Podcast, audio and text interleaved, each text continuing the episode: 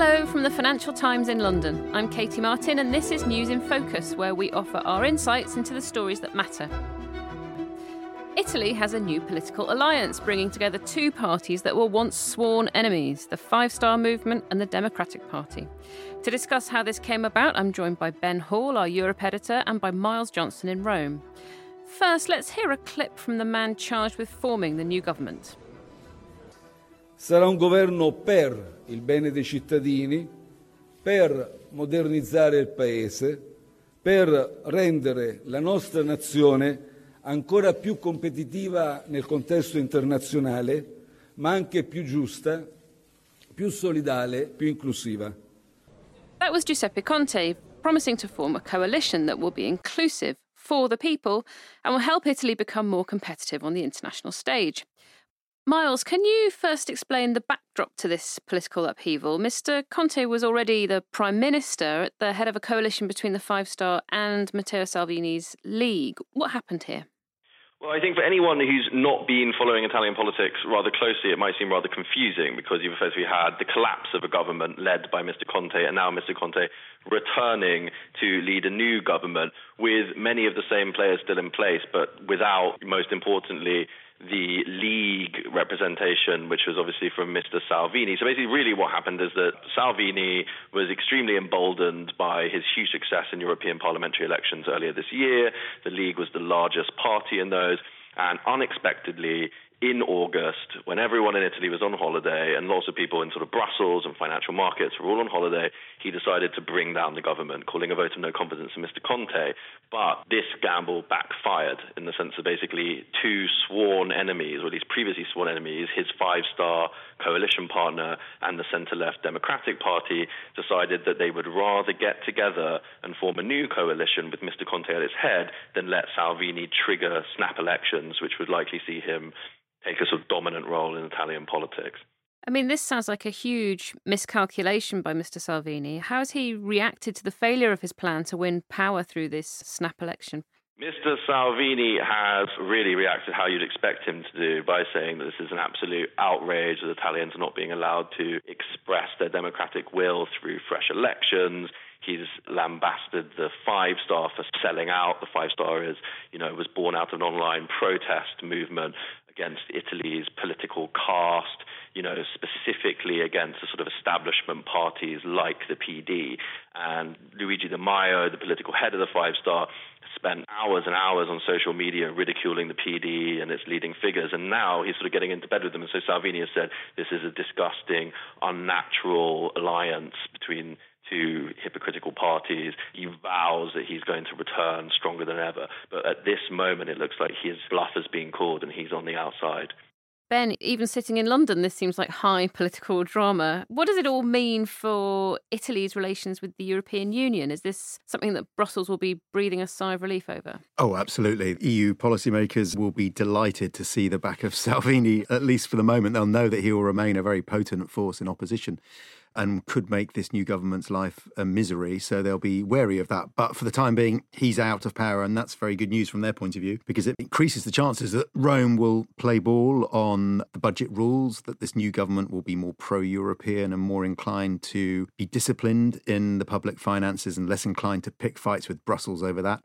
And of course, less inclined to pick fights with Brussels and with NGOs over migration and refugee flows across the Mediterranean, which Salvini had used to great effect to whip up public anger without actually really wanting to try and solve any of the problems.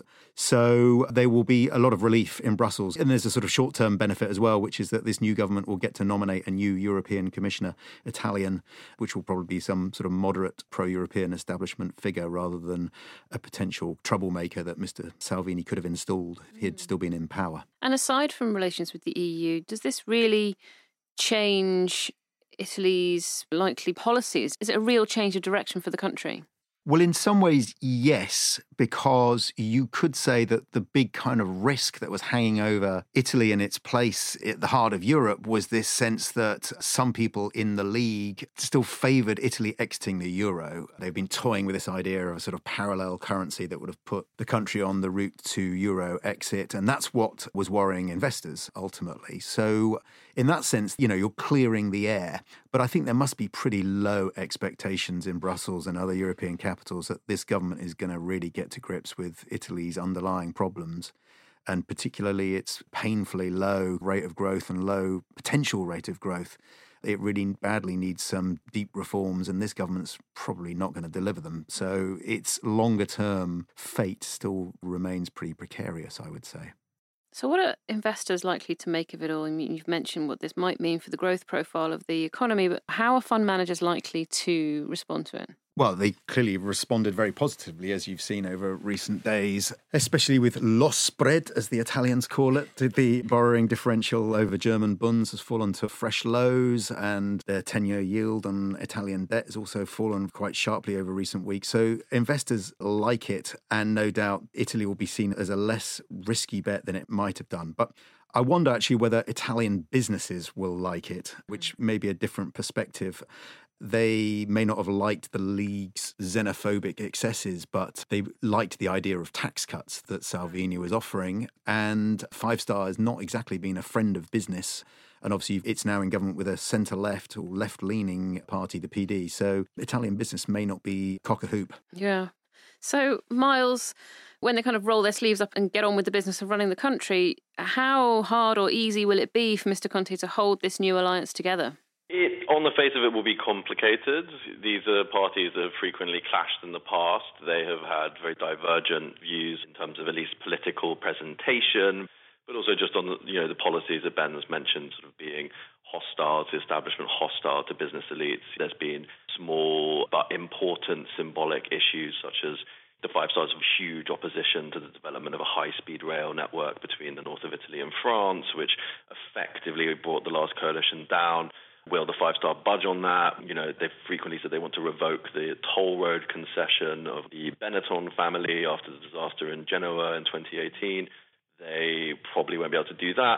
But that said, what we are seeing really is the five star is a complex and sort of multifaceted entity. It is a sort of free radical almost in European politics. It can radically change depending on the circumstances we've seen. It's very adaptable, almost to a certain extent pragmatic, where yes, it will have to change its program in some ways, being with the PD, but it would probably prefer, in fact, very likely prefer, to be able to get a little bit of its program done with the PD than be shut out by a centre right coalition if Mr. Salvini got his way to, course, snap elections.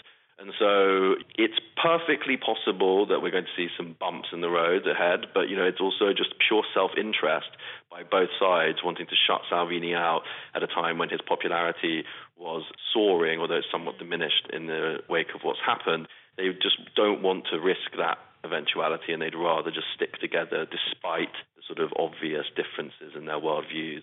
As you mentioned, Five Star is going to have to make a slightly different set of compromises now. Is this going to be palatable to the party membership? Are they going to swallow it? Well, earlier this week there was a lot of speculation about that because the Five Star put the agreement with the PD, the coalition agreement, to their membership on their online web portal, their sort of so-called direct democracy web portal called the Rousseau platform, and almost 80% of those who voted, this is around 115,000 five-star activists, about 70,000 voted, and 80% voted in favor and so that was somewhat of a surprise. So it seems that the sort of first day activists in the five star, some of them might be quite upset because of what the PD represents in terms of being a pillar of the Italian political establishment. But at the same time, they seem to be actually quite liking this deal and they're willing to give it a go. Five Star remains without new elections. You know, if you keep with the parliament that we had from the elections in 2018, and the Five Star were the biggest party, so the Five Star still is in the sort of dominant position in Italian politics at this point. Now, everyone knows making predictions about Italian politics is a really stupid thing to do. Nonetheless, I'm going to ask you, how long do you think this can last? I think it's definitely going to last until after this budget. So, you know, in the autumn is Italian budget season.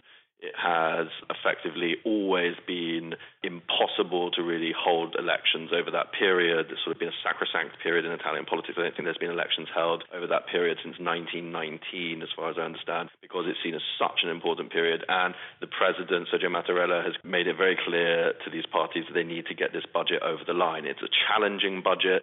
As Ben said, the Italian economy is flatlining the debt to GDP is still extremely high. There is the possibility of making painful structural reforms, but it feels to me like they're going to get it over the line. What happens after that?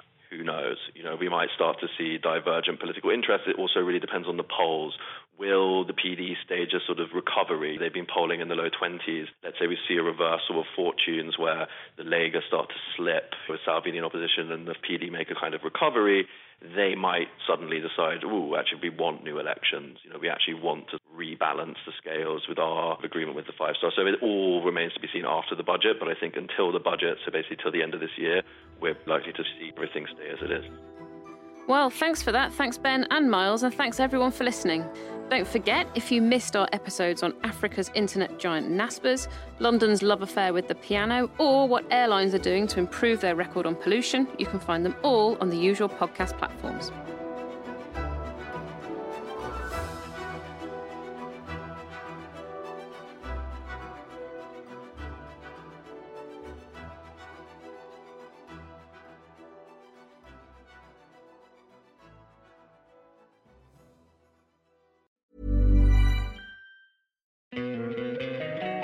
Don't you love an extra $100 in your pocket? Have a TurboTax expert file your taxes for you by March 31st to get $100 back instantly. Because no matter what moves you made last year, TurboTax makes them count. That means getting $100 back and 100% accurate taxes only from Intuit TurboTax. Must file by 331. Credit only applicable to federal filing fees with TurboTax full service. Offer can be modified or terminated at any time.